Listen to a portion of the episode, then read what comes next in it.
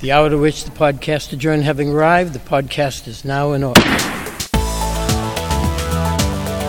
Let's gavel in for this week's State House Takeout with the reporters on top of Beacon Hill at the State House News Service.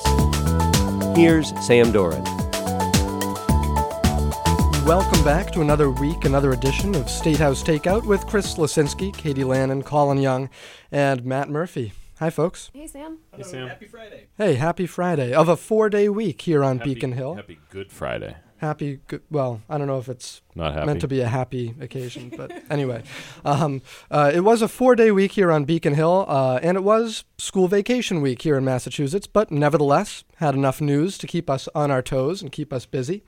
While last week the conversation was driven by the release of the House Ways and Means Committee's spending plan for fiscal 2020, this week our reporters were diving into the 1,370 amendments that have been filed, and debate starts on Monday, House Budget Week. There are fewer amendments to go over than last year, and we're not going to go over all 1,370, but Katie Lannan, Colin Young, a lot of these are local earmarks. Some of them are policy-related. Some of them aren't going anywhere, but Katie, as you pointed out this week, might be conversation starters. Yeah, that's right, Sam. And, you know, a lot of lawmakers use this opportunity as a chance to start discussion about some of their priorities and things they might not necessarily expect to become part of the final spending bill. We see a lot of standalone legislation filed as budget amendments. One example of that is Rep. Dykema's Pollinator Protection Act, the bill we've seen before that aims to promote the bee population by restricting certain types of pesticides.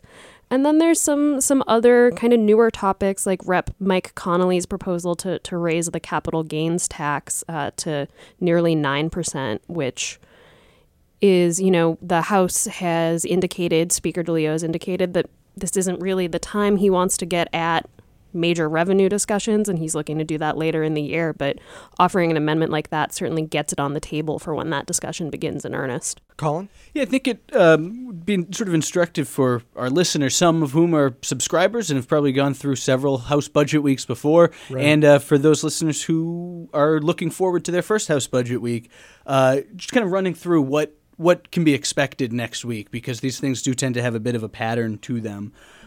You mentioned it's just shy of 1,400 amendments filed. Certainly, we're not going to go through all the amendments today, but the House isn't going to go through all of those amendments either. And just as of Friday morning, before we came down to tape, 28 amendments have already been withdrawn. So right. That process and they'll keep on getting withdrawn. Exactly. One way of looking at this is the House left about $95 million of room in its budget for additional spending to be added in through amendments on the floor. That's the amount by which revenues exceed spending in the budget. We're going to see the House start with revenue amendments like the Mike Connolly amendment that Katie just mentioned. Any amendment that would raise or lower the revenue base that the budget is built on has to come up for debate first before the House orders the budget to third reading. Before the initial approval, right. Exactly. And then that's when the House will then start getting into earmarks and policy riders that members have filed. Sure. Now, Katie, you had mentioned some of those policy issues that might come up or some of the standalone legislation that might be introduced as an amendment. What are some of the things that we might have been expecting to see pop up in the amendment section that aren't there this time around? Well, one thing that's notably missing that became kind of a big issue in last year's budget debate is the so-called Safe Communities Act, those immigration restrictions on local law enforcement and due process protections for immigrants. Now, that was something last year the Senate added to the budget, and its omission from the final budget was something that was raised a lot in now Representative Nika Eligardo's race against former House Ways and Means Chairman Jeffrey Sanchez, something that people in that district pointed to as they were getting involved in that race. And it's worth mentioning, although the House has never included it in its budget before, it has been proposed as an amendment before, and it makes me wonder, at least, if that's something we will see come up for further discussion at another point in the year, if maybe the Senate will go for it again. It's not a huge deal on its own because it's unlikely that the House would put it in the budget. The House has a tendency to shy away from putting major policy proposals in the budget, and preferring to take those up as standalone bills, go through the committee process. But certainly something not making it into the House budget doesn't mean the Senate won't try it out later on. Yeah, Colin? Other amendments we won't see in the House budget are anything dealing with the lottery, online gaming, sports betting, et cetera. The budget debate order that the House has adopted, just kind of setting out the rules for debate, specifically excluded any of those amendments, so those would be ruled out of order. Now, when they take a category like that and say it'll be ruled out of order, for what reason or by what logic is that done? Well, in this case, Speaker DeLeo has indicated that those topics, online gaming, online lottery, sports betting, are all things that he wants to consider at a later point in this session, and they would all, of course, affect revenue. So the Speaker's decision is to remove them from the budget debate and take them up as standalone issues later on in the session. As lawmakers weigh some of these budget amendments, how much extra money do they have to deal with, perhaps, at this point in the year? How are revenues looking, and how are they compared to last year? That's a good point, Sam. The House is looking at a different budget picture this year than they were looking at last year. Right now, as things stand, the state is $19 million ahead of tax collection targets, three-quarters of the way through the current fiscal year. A year ago, it was a different situation. The state was about $900 million ahead. So things have tightened up, and as Chairman Aaron Michlowitz mentioned when the House rolled out this budget, the state is still in a sort of volatile revenue picture where tax collections have been spiking up and down. And as Colin mentioned earlier, there's that kind of $95 million bubble between revenues and spending. So we're certainly expecting them to add spending. We often see that done not only for local earmarks, whether that be your district's fire department or food pantry or after-school program, but we often see it for kind of popular spending areas that are well liked by constituents, the kind of things, whether it's education funding, although certainly there's already a bigger boost in local schools aid than there typically is, whether it's parks. One area that's one to watch is the funding for the University of Massachusetts, where the governor's appropriation and the House Ways and Means funding level are only $10 million, which a lot of money for you and me, in a $42.7 billion pool. That's small potatoes, comparatively speaking. There's a $10 million difference between what's in the House Ways and Means budget right now and the amount UMass has said will allow it to freeze tuition. Right, not raise tuition, not raise fees. Exactly. And otherwise, President Meehan had said there's probably about a 2.5% increase for in-state undergraduates on the table. Hard to imagine having to, vote for tuition increases as a lawmaker. Right. And, hey, all of this coming as we learned this week that Governor Baker is going to give the commencement address out at UMass Amherst in May. That's May right. 10th. Yeah. All right. Well, as Stop and Shop workers continue to strike here in Massachusetts, as we tape right now on Friday afternoon, we heard yesterday Matt Murphy from former Vice President Joe Biden down at the South Bay Stop and Shop. We had Elizabeth Warren, another 2020 contender, a week ago at a local Stop and Shop. And right now, this very afternoon, we've got Pete Buttigieg, the South Bend mayor, at a local Stop and Shop. This is kind of becoming the state fair stop here in Massachusetts for 2020 candidates. Yeah, you're right, Sam. We're just missing those big cow butter sculptures outside, but there was plenty of people and fanfare and balloons yesterday outside the Stop and Shop where Joe Biden was the featured speaker, and this has sort of become the cause celeb. And these labor movements, particularly for Democrats, have become sort of flashpoints. In Massachusetts, at least, we saw a lot of attention paid when the gas workers went on strike. And of course, that was a slightly different situation.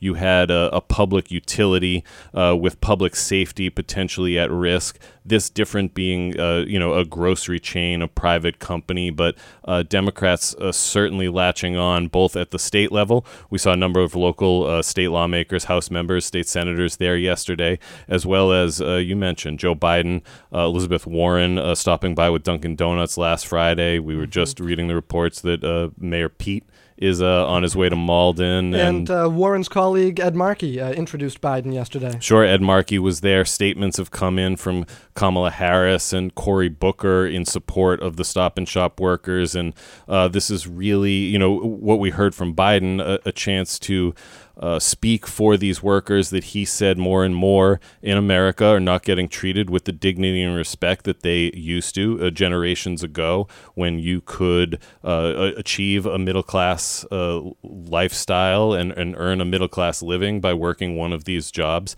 More and more, they say, Deb Goldberg said, Wall Street is taking care of stockholders, and this is a message that perhaps they think is resonating with Democratic voters, as you know, everyone is pretty much obsessed with 2020 at this point. Right. It was interesting to hear Deb Goldberg, our state treasurer, down there at the Stop and Shop, because it was her family that once owned and ran the business. Yeah, her family started Stop and Shop at the turn of the 20th century. They got out of the business in the late 80s, but she has used her family to talk about this. She arrived yesterday saying that she was bearing a message from her both her parents, who live in Boston and are in their late 80s, saying that they stand with the workers. And she's talked about how her family, that started with her grandfather, invited the unions into Stop and Shop to represent the workers. And she says that management treated these workers as family. Now, there are some who take issue with her characterization, or at least her rosy characterization, of labor at Stop and Shop during her time. I mean, I've gotten some emails suggesting that there were strikes and there were labor disputes, and she's acknowledged this to a point, but she says at least at the end of the day they were able to shake hands and go out for a beer. Right. And, you know, we've seen sort of contention rising in these labor disputes where that is no longer really possible. Right now that Stop and Shop is owned by, what is it, a Dutch corporation? Yeah, exactly. A Dutch company called Ahold Delhaize owns Stop and Shop. They're actually one of the largest global supermarket owners. So this is a big foreign entity and maybe an easy punching bag for people like Joe Biden and Ed Markey and Elizabeth Warren and the rest. Katie? Yeah, I have nothing substantive to add here, but I just wanted to note that given that this is a very Massachusetts issue, you know, we've seen a lot of Dunkin' Donuts brought to the picket line by local politicians, that I'm surprised no one's really trotted out the once potential official state rock song Roadrunner and rewritten it as a striking workers anthem, gonna drive past the Stop and Shop and not cross the picket line. Yeah, faster miles an hour. Missed opportunity, exactly. Yeah. Is this becoming a trend? I think it was Chuck Todd was on Twitter yesterday talking about how he wanted his favorite Ramones song rewritten to drum up interest in the Mueller report release. This is it. I think we need, you know, more political rock songs is really what we're calling for here. All right. Well, we'll see what we can do. All right. Thanks, Matt. Now, as we're looking ahead to next week, while the House is grinding through those 1,300 and however many amendments are left over on the table, Chris, you've been following the Gender X bill over in the Senate, gender neutral ID. And they're taking that up next week. So both branches are going to be coming back from vacation, getting right back to work. That's right. We will see three major things on the Senate's agenda for their Thursday formal session next week. A vote on the Gender X bill that you had already mentioned, a vote on a traffic safety bill aimed at reducing fatalities, and they're also set to take up an override of Governor Baker's veto on the so-called Cap on Kids repeal, something that already passed in the House. But it's this Gender X bill that really stands out as the big thing coming on Thursday. This has been a top priority of the Senate President, Karen Spilka. It was something that had a lot of support in the Senate last year. I think it passed 36 to 1 or 37 to 1, but fell short in the House right at the end. And they've made it a priority to bring it up right now, only 3 or 4 months into the new session. So I wouldn't be surprised to see a pretty similar vote margin, given that it had such strong support last time around. So, Chris, as we look ahead to how much debate there might be over this, have there been any amendments filed yet as of this Friday? No, not as of this Friday. Friday. The only amendment on the original version of the bill was just a redraft of the language to kind of clean it up that came out of Ways and Means. Nothing posted to that redrafted version yet. The deadline is Monday at 12 p.m., so there still is time, especially given that this is school vacation week and a lot of lawmakers might be out. We might see some new ones pop up Monday morning, but again, with a 12 p.m. Monday deadline, there will only be a few hours once we get back from the weekend to file any amendments on that. And like we mentioned before, you know, given the history of past support in the Senate, sure, there might be some debate, but this is clearly something that had bipartisan support in that chamber. It's once it gets over to the House that I think the debate might end up opening up a little bit more and getting a little bit more complicated. Sure. And quickly, as we wrap up here, which traffic safety bill is this? This is Senator William Brownsberger's bill. Basically implements a wide range of new traffic restrictions. Bikers have to use headlamps. It lowers the speed limit in certain areas to 25 miles per hour. It's kind of a broad-ranging bill. It's not the one proposed by Governor Charlie Baker. It doesn't have anything to do with the hands-free technology that we've seen a lot of debate about and reported out last week by the Transportation Committee. This is one kind of focusing more on existing restrictions on the road and trying to make things safer for everyone out there. 25 miles an hour. Matt? Yeah, and I was just going to add one thing to watch for in this Gender X debate next week. I think, don't hold me to it, I will actually go back and do some research, so let me know if I'm wrong, but I think this bill is slightly different than the one that passed the Senate last year in that it also would allow people to petition to have their birth records changed. And right. Karen Spilka actually spoke about this on the radio earlier this month, and she noted that while a number of other states, I think 8, Chris, correct me if I'm wrong, 8 states at least have done the driver's licenses with a third gender-neutral option. And she said some states are also starting to look at these birth certificates, and that was added. It is in the Senate Ways and Means version. And Spilka said she's not sure. She said we'll see where this goes. But it's something she wanted to at least see added and take a try and see how the House and the governor receive that idea as well. Sure. And another point there that building on that, it's not just that individuals can petition to have their birth certificates changed. The Senate version of this bill this session actually allows parents to put a gender-neutral option on birth certificates when they have children as well. Oh, when the child's born. Yes. Okay. Now to wrap us up, hey, Colin Young, tomorrow is 420. What does the state have to say about that? What's 420, Sam? What's 420? Well, you had a nice explainer of 420 in the news service copy today. Yeah, sort of the code word that can indicate any number of things related to marijuana. People like to smoke at 4:20 p.m., so April 20th has taken on this sort of holiday vibe to it. So the state's reminding people, if you are going to be using marijuana tomorrow or any other day, remember not to drive impaired, have a plan for sober transportation, and keep in mind the laws about how much marijuana you can have in your possession and the prohibition on transporting it over state lines. And public consumption. Exactly. No smoking in public. Well, we'll see how that goes tomorrow. All right. Thanks, guys. Have a good one. It's part of the whole holiday weekend, right? Good right. Friday, 420, oh, Easter Sunday. All right. See ya. State House Takeout is a production of the State House News Service. And for a daily fix of State House headlines, visit masterlist.com. Masterlist with 2 S's. Thanks again for listening. See you next week.